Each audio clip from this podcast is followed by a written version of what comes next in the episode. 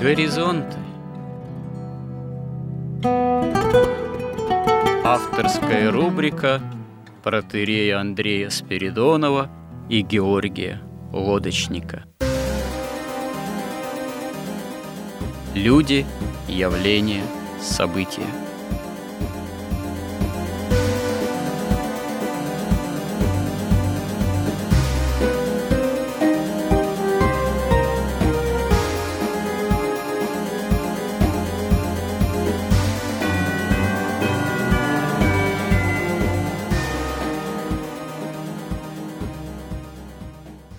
Добрый день, уважаемые радиослушатели. В эфире радио «Благовещение» и в нашей постоянной рубрике «Горизонты» я, протерей Андрей Спиридонов и мой добрый собеседник Георгий Лодочник продолжаем тему «История как промысел Божий». В этот раз мы отвлекаемся от некого такого поступательного хронологического исследования, ну, по возможности поступательного и по возможности хронологического ну, событий и смыслов мировой истории ну, с точки зрения духовной. И должны поговорить на тему о нашей великой победе, потому что дожили мы до 75-летия победы, и действительно это такие эпохальные исторические события были в 20-м столетии, что тут, как говорится, далеко ходить. Мы все в свое время на этом выросли, на воспоминании этих событий, на кинематографе советском, достаточно во многих отношениях добротном, который эти события, эту драму военную и народную освещал, на музыке, которая была посвящена и Великой Отечественной войне, и была применима и в саму эту эпоху военную, и создавалась позже на всех тех образах, которые с этим связаны, ну, которые в особенности, начиная уже в более поздние советские времена,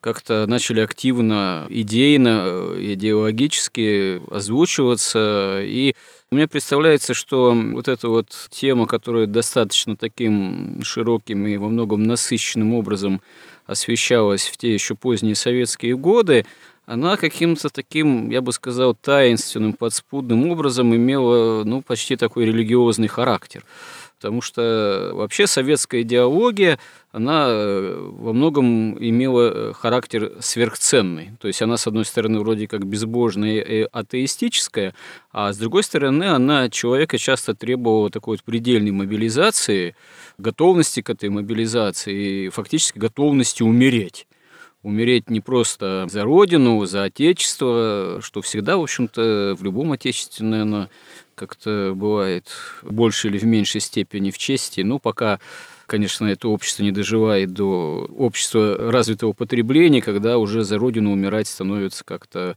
в наименьшей степени, что ли, потребно. Вот, и уже это так не рассматривается как действительно некий священный долг. А так, в общем-то, умереть за родину, упасть на поле боя – это в советское время тоже проповедовалось как некая сверхценная достаточно идея, что да, с одной стороны, вроде государство и атеистическое, и безбожное, а с другой стороны, все-таки вот сверхценные идеи, в том числе идея светлого будущего, построения светлого коммунистического, социалистического сейчас, а коммунистического завтра, конечно, имело место быть. И приносить себя в жертву на алтарь этого строительства, ну, было делом достаточно, так сказать, почетным и должно было быть воодушевляющим. Ну, в общем, в глазах, скажем так, человека подрастающего еще в детстве, там, в подростковом возрасте, в юности это, наверное, действительно так э, часто и рассматривалось. Я не прибегаю здесь к каким-то таким э, особо оценочным характеристикам, но действительно это, так оно было. Мы на этом во многом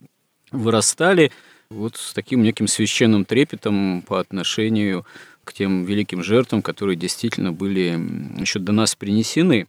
Вот. Потом ну, картина все-таки несколько меняется, причем начинает меняться довольно серьезным образом с падением Советского Союза, с демократизацией, либерализацией, реформами и так далее, потому что э, бывая идейная составляющая, она, безусловно, уходит в прошлое, и хотя она потом немножко на другом уровне ее как-то тоже начинает пытаться воскрешать, но возникает э, несколько иной идейный перекос, э, так сказать, маятник качается в другую сторону, появляются идейные тренды, основанные там на книгах, исследованиях, якобы там уже совершенно другого характера авторов, там типа Суворова-Резуна, нашего известного перебежчика и тех идей и доктрин, которые он продвигает. Ну, потом еще ряд авторов либерального такого направления, ну, типа того же Марка Савонина, там, ну, не он один. В общем-то, в наше время по сей день эти и другие присутствуют в идейном таком пространстве информационном, им пытаются возражать тоже достаточно серьезные авторы, ну, например, Исаев, там еще несколько человек. В общем, сейчас я не буду, у нас нет времени проговаривать все их идеи.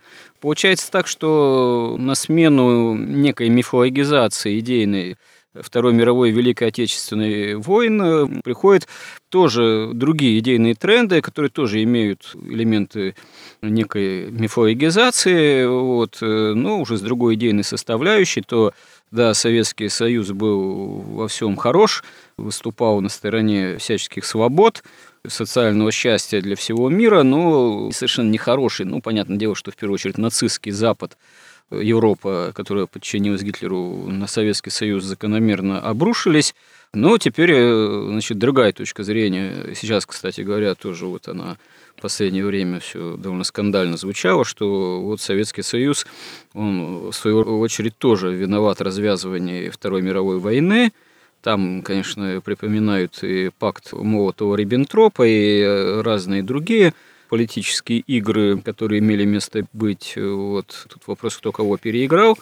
И почему Советский Союз, якобы Сталин там оказался не готов к началу войны, хотя на самом деле активно готовился, да, в общем-то, и был готов, по сути, если брать количество техники, вооружений и так далее, тут есть тоже свои нюансы, но нацистская армия немецкая во главе с Гитлером и его генералитетом, в общем-то, оказались в тот момент, в 41 да и 42 годах, более способными вести активные наступательные действия. Это факт. Пока мы вот этому учились, оказывали достаточно долгосрочное, упорное сопротивление, не измотали эту самую могучую действительно в Европе армию, которая всю Европу-то и захватила, пока не перемололи наиболее боеспособные кадры немецкой армии, имея все-таки побольше мобилизационный резерв. Вот. И не настал там коренной перелом, и не пошли мы действительно освобождать Европу.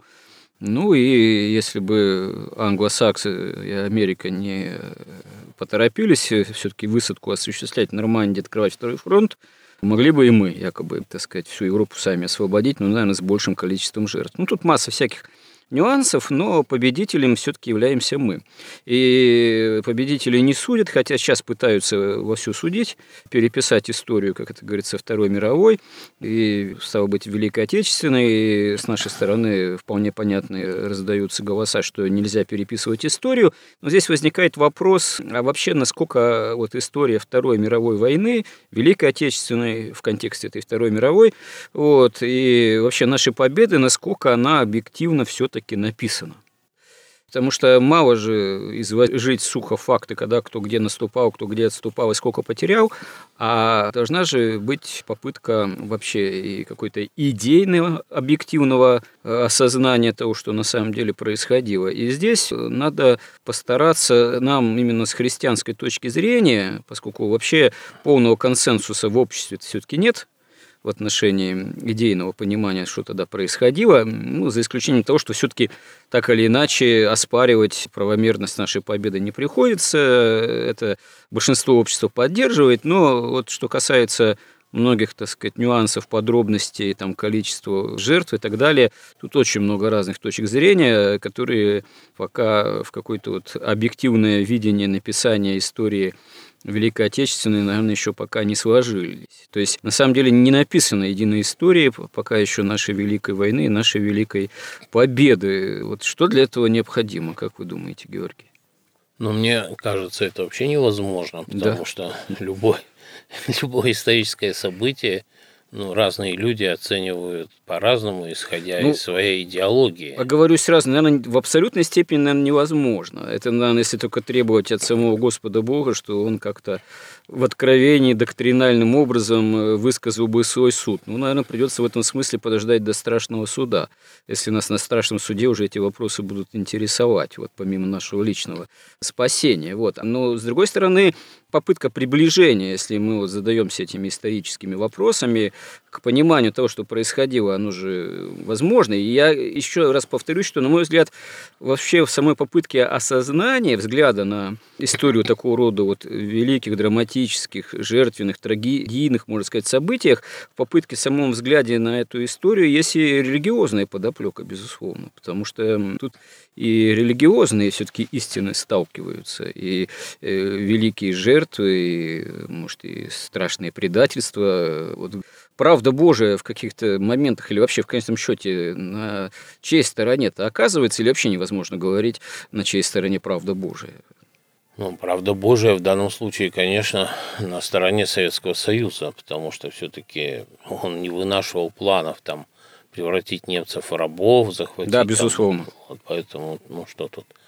Другое дело, что вообще, на мой взгляд, причина Второй мировой войны, ну, по крайней мере, главная причина, почему Советский Союз был вынужден принять на себя основной удар, это, конечно, революция 17 года. Ну да, да. Россия уже в лице Советского Союза. Да.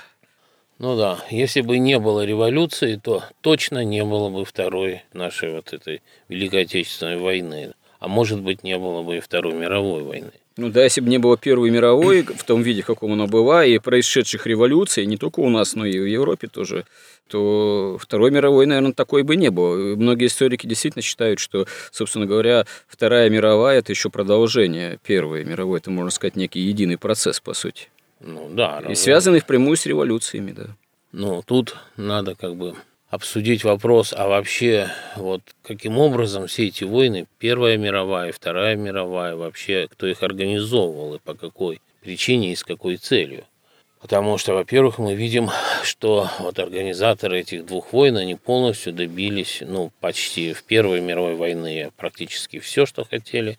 Во Второй они тоже добились очень многого, хотя не все. Поэтому, понимаете, вот еще даже до буржуазных революций, еще когда были короли там в Западной Европе, и там же были ростовщики, которые, во-первых, конечно, ну, были какие-то такие отдельно взятые ростовщики, а вообще это было еще и как течение по концентрации денег в определенных руках, у одной какой-то силы. А сила это тоже, мы уже об этом говорили, откуда берутся все революции, что это идеология каинитов, идеология масонов, вот магической вот этого взгляда на мир. Тех, кто хочет, во-первых, не приняли Христа как мессию, которые ждут другого мессию, и которые работают на его приход, и концентрируют и деньги, и власть в своих руках. И вот происходило так. Самым лучшим заемщиком и самым таким надежным для ростовщиков, конечно, были короли. А для того, чтобы короли были, им нужен был вот этот вот кредит ростовщический, конечно, нужна была война, потому что война требовала много денег. И поэтому, поскольку они были распространены, можно сказать, по всей Европе, то еще с тех времен огромный вклад во многие войны вкладывали ростовщики. Потому что Потом они получали стопроцентно все, что давали в кредит, с процентами. Мало того, их даже многим давали дворянство после этого и поручали там управлять, там, скажем, казначейством Франции. То есть это как бы такая в этом смысле отлаженная технология. И вот если мы посмотрим на историю, то увидим, что Федеральная резервная система США была создана в конце, в декабре 1913 года. Летом 1914 года началась Первая мировая война. Но причины тут, конечно, многогранные. Ну, во-первых, что такое ФРС США? Это впервые, вот, собственно, частные лица, вот эти вот ростовщики, ну или как они называют себя, финансисты или банкиры, они получили инструмент вообще определять всю финансовую политику государства, причем государства довольно сильного, Соединенных Штатов Америки. То есть они – это частная организация, они дают деньги в кредит государству, и фактически у них открывалась возможность полностью управлять государством, да и вообще скупить, по сути дела, да, на вот те деньги, которые они просто выпускают, все активы реальной экономики, которые им были интересны. Поэтому, конечно, интерес был огромный в том, чтобы усилить Соединенные Штаты Америки. Во-вторых, конечно, главное, кто на пути всегда их стоял, это монархии. Любые монархии, прежде всего христианские монархии. А в это время к Первой мировой войне подошли три. Монархия – это немецкая, австро-венгерская и российская, русская империя. Все они были втянуты в войну, причем все это делалось задолго англичане очень много сил потратили на то, чтобы расстроить отношения России с немцами. Очень было выгодное сотрудничество экономическое. Немцы инвестировали в Россию, причем не деньгами, а именно строили заводы, технологии, и Россия развивалась очень, очень стремительно. Поэтому с точки зрения вот этих вот, ну будем их называть ростовщики, то они видели две угрозы. Во-первых, вот эти три монархии – они все-таки ограничивали власть финансистов в своих странах. Во-вторых, очень быстро развивалась Германия и Россия. Причем Германия уже обгоняла Англию. И когда Германия решила, ну, чтобы не ссориться с Англией, не строить свой флот, не вступать с ней в прямую конфронтацию, они решили построить железную дорогу там, на Ближний Восток, в Иран. Там.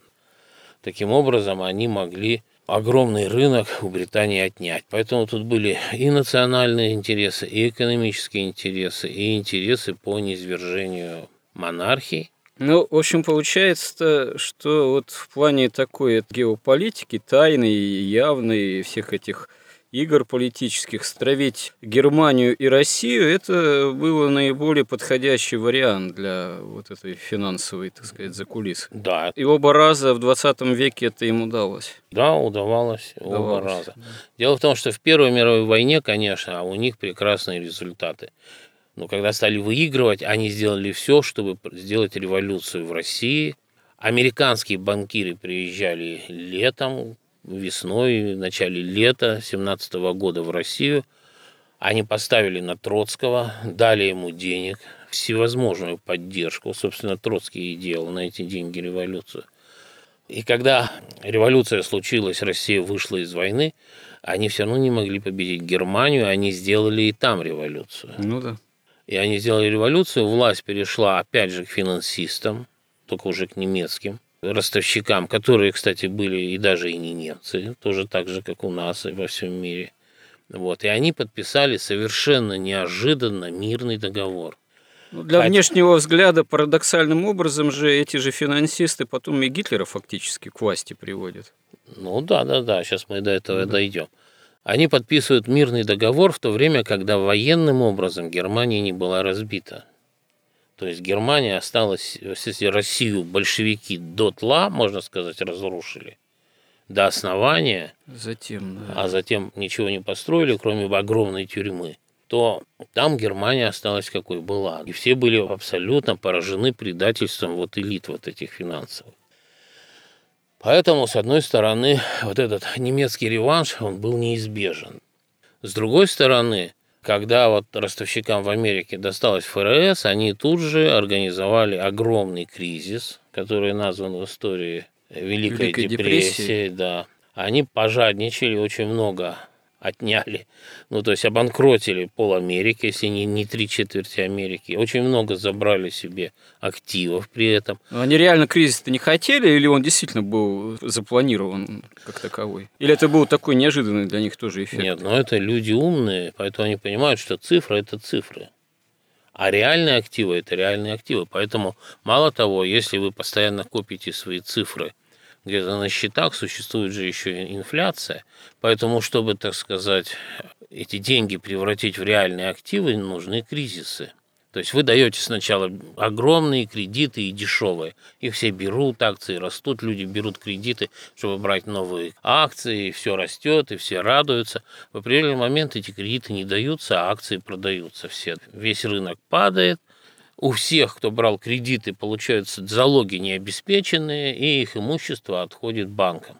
Многие банки разорились, которые не входили в эту систему. Их тоже купили или они просто перестали существовать. Но у них проблема, в отличие от современного времени, в том, что в то время все-таки доллар был привязан к золоту.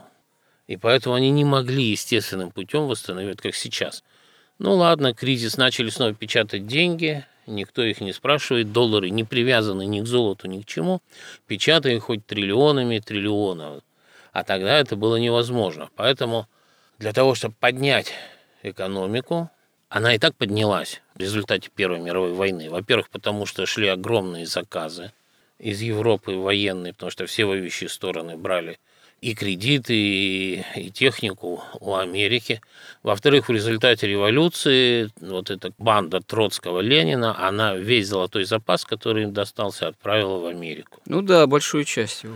Ну, все, что им досталось. То, Ну, что почти, не да. досталось, они, конечно, не могли. Поэтому Америка стала очень быстро развиваться, потом вот произвели этот кризис, и для того, чтобы снова Америка встала на ноги, нужна была новая война.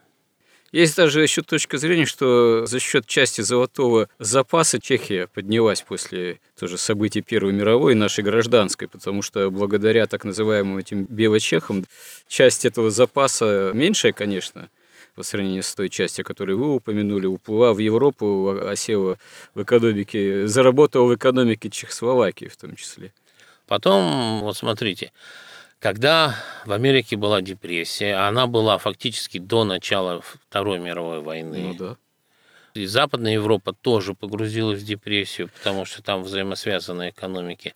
В это время сталинский СССР, он показывал невиданные темпы роста. За счет коллективизации. Ну, за счет индустриализации. Ну нет, ну есть такая точка зрения, я здесь вас и коллективизации, за счет Э, рабского е- труда. Есть такая точка зрения, что ведь одной из причин коллективизации явилась эта Великая депрессия, потому что первоначально планировалось усилить продажу сырья на мировом рынке, ну, нашего российского сырья, э, самого разного. Вот. Но Великая депрессия, начало ее в США, в Европе, эти планы зарубила, эта Великая депрессия, потому что торговля остановилась. Вот. А деньги на индустриализацию надо было где-то брать. Да. Ну, господа большевики, ничтоже сумняшися, э, во главе с товарищем Сталином, они э, пришлось им устраивать такое полномасштабное ограбление деревни и введение нового крепостного права, собственно говоря, для э, последующей индустриализации военного строительства и вот этой всей мобилизации, чтобы побеждать э, Великой Отечественной. А иначе это действительно, это, наверное, такой, ну, в каком-то смысле эта драма, эти жертвы, эта жестокость, она и свою объективную сторону имеет, потому что иначе бы, наверное, действительно не устояли э, Великой Отечественной.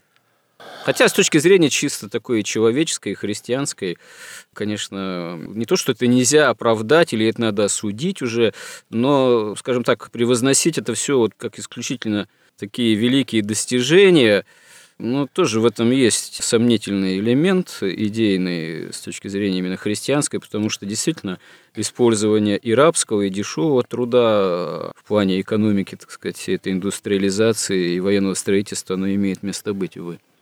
Ну да, действительно, во время Великой депрессии стоимость продовольствия уменьшилась в два раза. Поэтому, конечно, это могло повлиять и на экспорт российского продовольствия тоже. Но дело в том, что до революции Россия импортировала сырье, а экспортировала готовую продукцию высокого передела. При Сталине стало все наоборот. И до сих пор так осталось.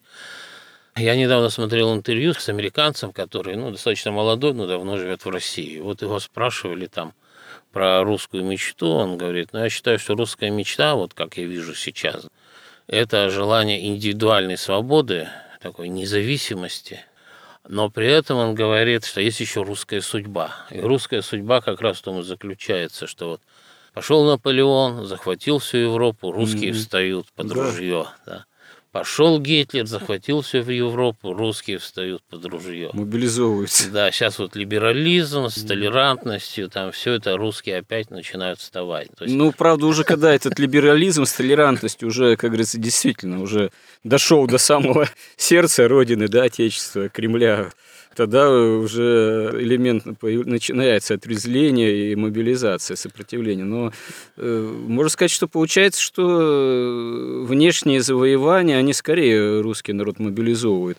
А вот попытка такого внутреннего завоевания, можно сказать, внутреннего разложения, вот это когда нас вписали окончательно в общество развитого потребления – Хотя для этого, кстати говоря, пришлось и из танков в центре Москвы пострелять в том числе. Но русский вот. это православный. Ну да. Ну, а вот когда так... он становится не православным, не русский. Ну так это наиболее губительно оказывается. И поэтому, конечно, ну, не русские не будут защищать Россию, это ясно. Ну да. Поэтому Сложилась ситуация, что с одной стороны надо поднимать Америку для того, чтобы потом установить контроль американский над всем миром. Во-вторых... Ну да, у банкиров, не у русских. Да, во-вторых, огромную опять опасность. То есть хоть они Троцкому и дали власть, но Сталин разгромил троцкистов. А какая принципиальная разница, если бы у власти оказался, допустим, не Сталин, а Троцкий? Наверное, все то же самое было бы, по сути. Но Троцкий бы не стал создавать не стал. государство. То есть все-таки есть разница. Во-первых, да? Троцкий напрямую управлялся Рокфеллером. Ага. Ну да. Поэтому Сталин как раз к войне готовился очистить всю свою большевистскую элиту от троцкистов, что, в принципе... Ну, в этом конечно, смысле Сталин был куда меньшим злом, получается. Ну да, он решил ну, да. построить уж из того, что... То есть Сталин принял власть, когда страна была Лениным уничтожена, ну, дотла, просто все разрушено. Голод, нищета, экономика встала, все, да. Да. А, Военный коммунизм он, ничего не создал. Оставил он величайшую империю на полмира. В этом смысле, конечно, печальная судьба у Европы вообще оказалась, которая как бы цитадель нашей цивилизации.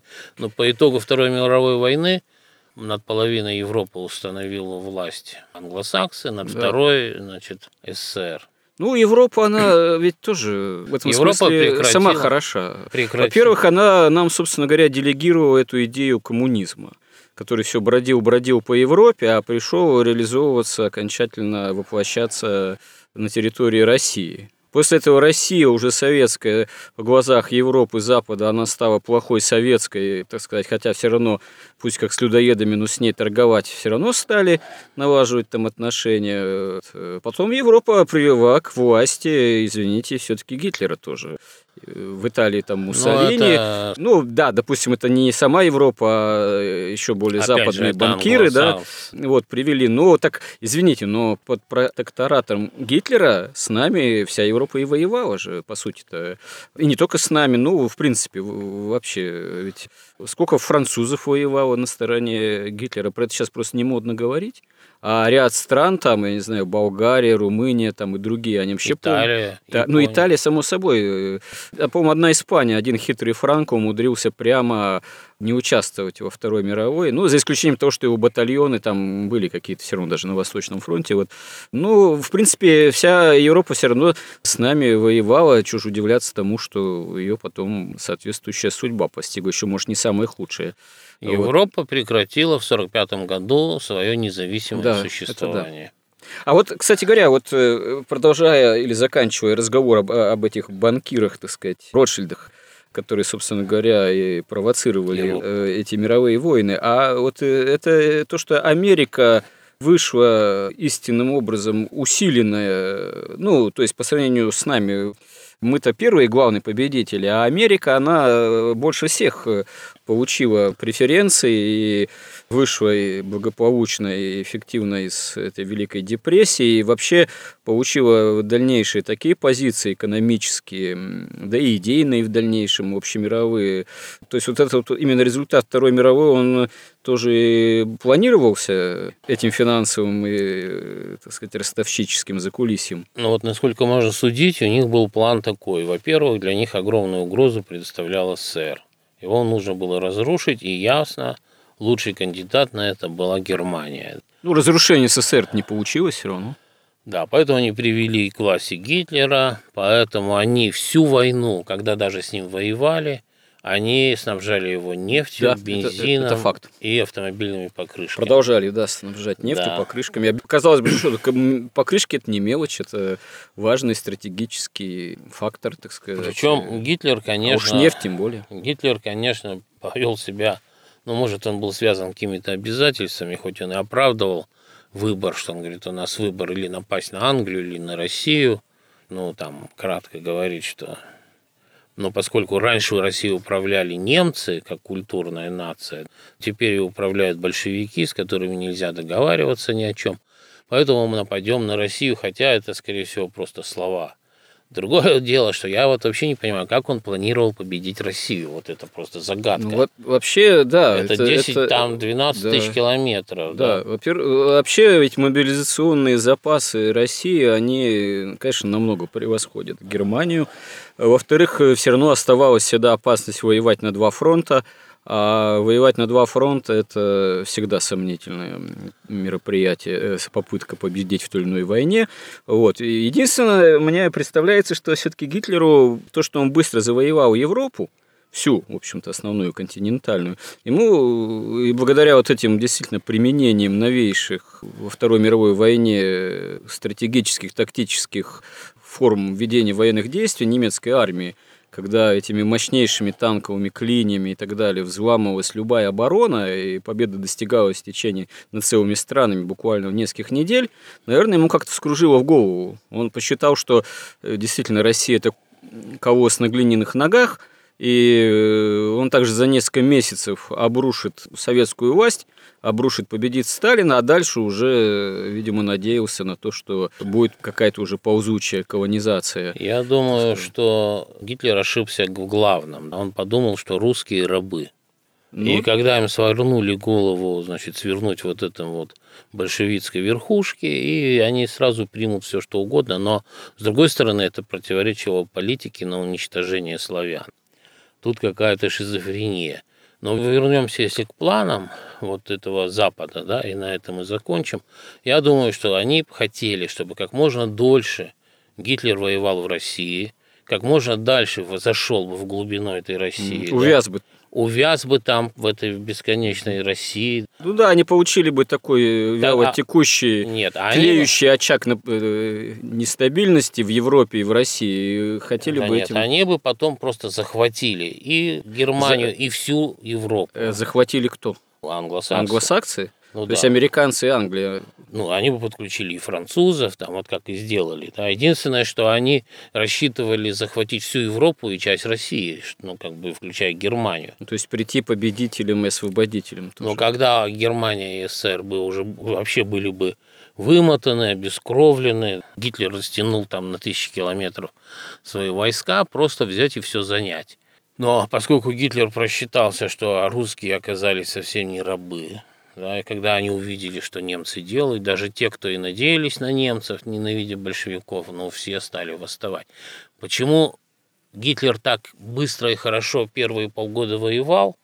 Но тут опять главная причина – это революция. Потому что в Германии все военачальники, и даже самое младшее командное звено, это все люди были с опытом Первой мировой, командовали всеми аристократы, прекрасно обученные, с прекрасным образованием. Большевики уничтожили всю русскую элиту. Ну, какое-то количество предателей перешло на Ну, службу да, значит, Красной у, Армии. у большевиков уже был скорее опыт участия не в Первой мировой, а в гражданской.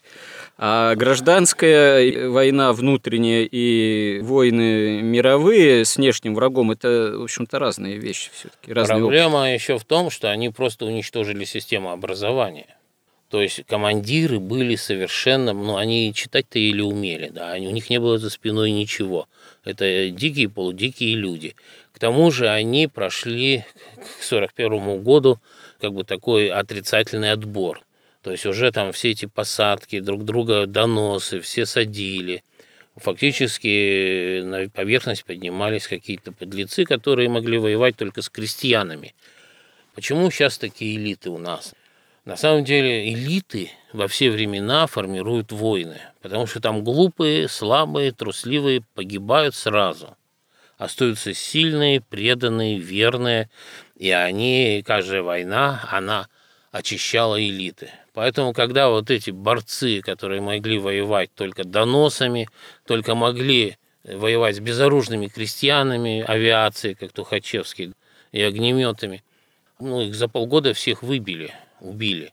И им пришли на смену из глубин, так сказать, русского народа, пришли люди, которые еще остались, да, с каким-то вот этим русским характером, с этой русской мечтой, с этой русской судьбой, да, и после этого все переменилось. Ну, пришлось еще учиться тоже воевать, Там, потому ну, что конечно. у нас же проблема в чем была? Военной техники, действительно, благодаря этой милитаризации, или употребляя более нейтральное слово, военному строительству 30-х годов у нас, конечно, было создано, построено много – и много танков, и много самолетов, и артиллерии. Вот. Э, ну, в принципе, военные кадры тоже достаточно активно готовились. Хотя, между прочим, более-менее широкая мобилизация когда под ружье начали ставить большее количество гораздо населения, такая почти всеобщая воинская повинность только в 1940 году была предпринята. До этого как-то еще обходились. Ну, конечно, военные кадры готовились активно. Это было популярно.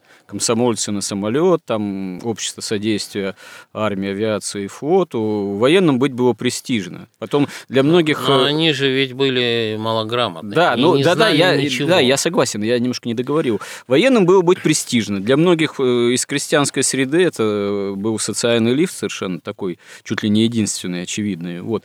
Но сама подготовка, качество подготовки, конечно, военных кадров, если вообще образование было на низком уровне, все было еще разорено в революции после революции, конечно, она желала лучшего. Желала лучшего вообще взаимодействия войск, желала лучшего связь внутри самих Но... войск. Это общеизвестно, когда какая была связь у немцев, у немецких танкистов э, радиофицированная, и какая связь или полное почти отсутствие взаимодействия порой, потому что не было связи радиофицированной, была у наших танкистов. Это две большие Но, разницы. понимаете, да. немецкая армия, опираясь на образованнейшую свою ну, да. элиту, она управлялась целями и задачами. Россия, советская армия, поскольку там большевики изо всех сил первое, что старались сделать, там один большевик на Украине жаловался, что вот эти вот крестьяне, они все время самоорганизуются, им плевать на нас, большевиков. Нужно сделать так, чтобы они все, каждое действие согласовывали с нами и надеялись только на нас. И они к 40 году это сделали. Да. Страна была абсолютно централизована, малейшие решения принимались из центра, и армия была, действительно было много техники, которая была тут же и потеряна. Но лишена всякой внутренней инициативы. Но было очень мало раций, было мало связи, и она вообще не управлялась из центра, а инициативы не было, потому что, во-первых, вас же приучили все, потому что иначе тебя тут же посадят, значит, расстреляют или будут мучить и там казнить и всячески. Поэтому инициатива была полностью убита, и еще она опиралась на абсолютную безграмотность, малограмотность, и, конечно, она не могла, она просто теряла управляемость. Но при этом все-таки качество простого русского солдата отмечали всегда, и немецкий генералитет отметил это качество в первые же месяцы 1941 года, и для многих представителей немецкого, так сказать, вермахта командования стало очевидным, что эта кампания не будет легкой прогулкой, потому что, несмотря вот на все те проблемы, недостатки, которые были присущи тогдашней Красной Армии, чему виной был не простой русский народ, а как раз-таки идейные постулаты направленности большевистской власти, но само качество русского солдата, ну, как именно православного, изначально за 20 лет советской власти к тому времени совсем не испарилось. Это и помогло выстоять, а потом победить. Ну, потом, конечно, величайший подвиг – это то, что смогли эвакуировать промышленность. Это да, восток. кстати, смогли, умудрились. И когда это сделали и запустили промышленность, в принципе, было ясно, что немцами война проиграна. И вот если читать дневники немецких там офицеров, там даже солдат – или письма их, они уже к осени поняли, что они не вернутся оттуда, из России. А к осени уже был исчерпан потенциал того, за счет чего э, вермахт и завоевывал всю Европу. Уже невозможно стало действовать вот этими стремительными танковыми клинями, а тем более, когда не только мороз, а еще выпал снег, уже наступать стало возможным только по дорогам а не по полям и перелескам, обходя да, когда противника. немцы стали смотреть на карту, Ну они увидели там просто бесконечность. И позиционная война, все, уже все. Уже вермахт, немцы потеряли преимущество. Сейчас очень много, так сказать, тоже с больной головы на здоровую, что ли, шишек сыпят на Ржевскую битву, сколько мы там потеряли, а наступать так и не могли. Ну так это э, была битва-то в стиле Первой мировой позиционная. И немцы там наступать не могли. И мы там потеряли, как во всякой позиционной войне, большое количество собственных солдат и офицеров. Ну, такие немцы потеряли большое количество солдат и офицеров. А сколько в позиционных битвах Первой мировой терялось? В Вердене там и так далее. Там же вообще сотни тысяч тоже, чуть ли не миллионы. И благодаря этому мы, собственно говоря, кадровый-то состав перемололи, основной, самый такой боеспособной немецкой армии. Потому и потом что- уже могли, да, развивать наступление уже. У немцев было там население 90 миллионов, ну плюс 90 там у их сателлитов. В Советском Союзе 190. Ну, подсчитано, что сколько там на протяжении, сейчас забыл точные цифры, определенного времени под ружье мог поставить Советский Союз, так сказать, Русь, и сколько могла Германия поставить. Конечно, в этом смысле у нас превосходство было очевидное. Ну да, те, кто ну, вновь мобилизованные, Ну кому да. исполнялось 18 лет, Германия могла рассчитывать где-то 600-800 тысяч, Россия, СССР где-то миллион двести, то есть два раза. То есть тут было уже как бы все понятно. Но вот опять же с точки зрения христианской, глядя на это, конечно, Вторая мировая война, ну, во-первых, позволила очистить страну вот от всей этой вот особенных таких преступников, которые, в общем, вели красный террор. Ну, это да, это обновление произошло определенное. Вот. Во-вторых, тут, конечно, нельзя не увидеть какой-то такой, хоть и страшной, но все-таки такой божественной справедливости. Промысел Божий тоже. Да, вот революция началась, первая наша революция, февральская началась с того, что из-за снежных заносов не подвезли свежий белый хлеб. То есть белый хлеб был вчерашний в Петербурге. Это известно. Через четверть века там съели всех крыс. Там съели все. Не то, что не свежий хлеб, там совсем полный голод. Да, Людоедство было. ну и, конечно, подвиг и всех, кто тогда жил, он, конечно, поражает. И тех, кто воевал, и тех, кто был в тылу, когда и колоска с поля нельзя было унести. С одной стороны, это, конечно, кара Божия и за царя, и за революцию, а с другой стороны, конечно, это невероятно. Пример великой жертвенности русского народа. И на полях сражений, и в тылу, да, это так.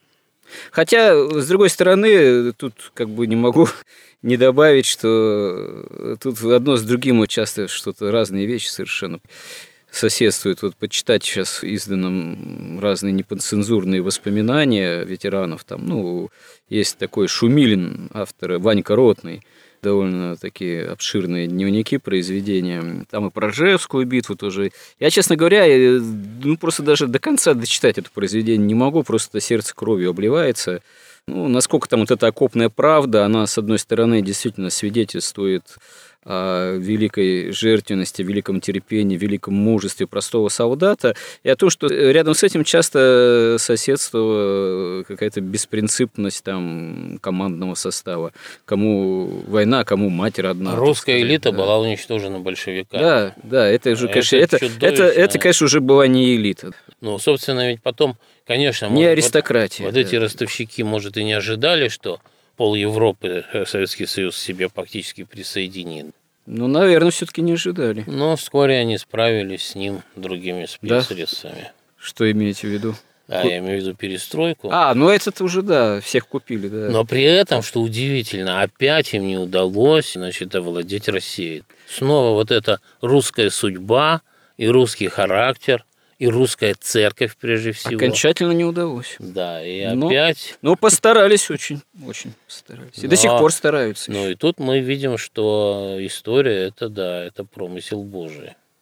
Вот как Александр Ужанков, вот наш профессор, там, филолог, который изучает Древнюю Русь, древнероссийскую письменность, он говорит, что еще там в XI-XII веке была сформулирована русская идея, которую сейчас хотят заново придумать, значит, как-то самопально. Она заключалась в том, что Россия должна хранить православие до конца света. И так оно и есть. Потому что если сейчас Россия падет, ну вот сами подумайте, зачем Богу человечество без православия, без христианства, потому что на Западе его уже нет. Совершенно верно. Христианство, оно все равно своими божественными токами, действием Духа Святого, промыслом Божиим неизреченно присутствует во всех событиях мировой истории, как в конечном счете удерживающий фактор от окончательного, можно сказать, падения в бездну, из которой зверь антихрист должен и зайти. И в этом смысле, на самом деле, Вторую мировую войну, как и Первую, развязали не христианские силы, и, да, и не Россия, и не Советский Союз виновен в развязывании уже Второй мировой войны, хотя он во всем как этом... и Первой, кстати. Да, хотя у какой-то степени участия в этом, ну, как говорится, господа большевики принимали. Вот степень участия, степень вины правящей верхушки, это уже отдельный разговор, и здесь не надо как бы отождествлять все это самой Россией, самой страной, самим Отечеством и тем более с русским народом. А выстоять в этой схватке действительно судьбоносной победить, вот здесь уже, да, очевидно, промысел Божий, действия и благодати Божьей, и великой жертвенности русского народа, оно для нас должно быть очевидным. И я начал с того, что оценка этих вещей, она имеет действительно религиозный характер. И вот именно с христианской точки зрения это прежде всего э, пример противостояния злу в самых жесточайших условиях, условиях, когда тебе требуется полная мобилизация, великая жертвенность, и действительно, когда ты должен явить саму эту способность положить живот свой за други своя, а Господь говорит в Евангелии, что нет больше той любви, если человек на это оказывается способен. Поэтому честь и хвала нашим дедам, э, тем, кто действительно отстояли тогда, казалось бы, Советский Союз, но по сути они отстояли и саму Россию, Русь, и Церковь Христову. Да и, и человечество да. все. И все человечество в этом смысле, как это, может быть, громко не звучит, и пусть само это человечество не понимает, и уже очевидно э, в лице многих западных идеологов, так сказать, этого современного общества потребления хотело бы уже от этого и отказаться, ну, тем хуже для этой части человечества, если она а вот сколько, желает. сколько война дала монахов, те, кто пришли с войны, великие, можно сказать, герои. Да, но это отдельная тема. Вот. Я думаю, в контексте э, наших бесед в горизонтах о промысле Божьем мы будем к этим темам еще возвращаться. А сейчас, я надеюсь, мы смогли ну, осуществить какой-то должного характера разговор о нашей великой победе до 75-летия, который мы дожили, и дай бог э, мы и наше Отечество, если уже не мы, э, как Господь судит, будет доживать еще и дальше и дальше, десятилетиями столетиями э, до более круглых еще тоже дат этих великих событий и до второго пришествия Христова, чтобы эта память благодарная не изгладилась в русском человеке. Храни Господь. Горизонт на радио Благовещение.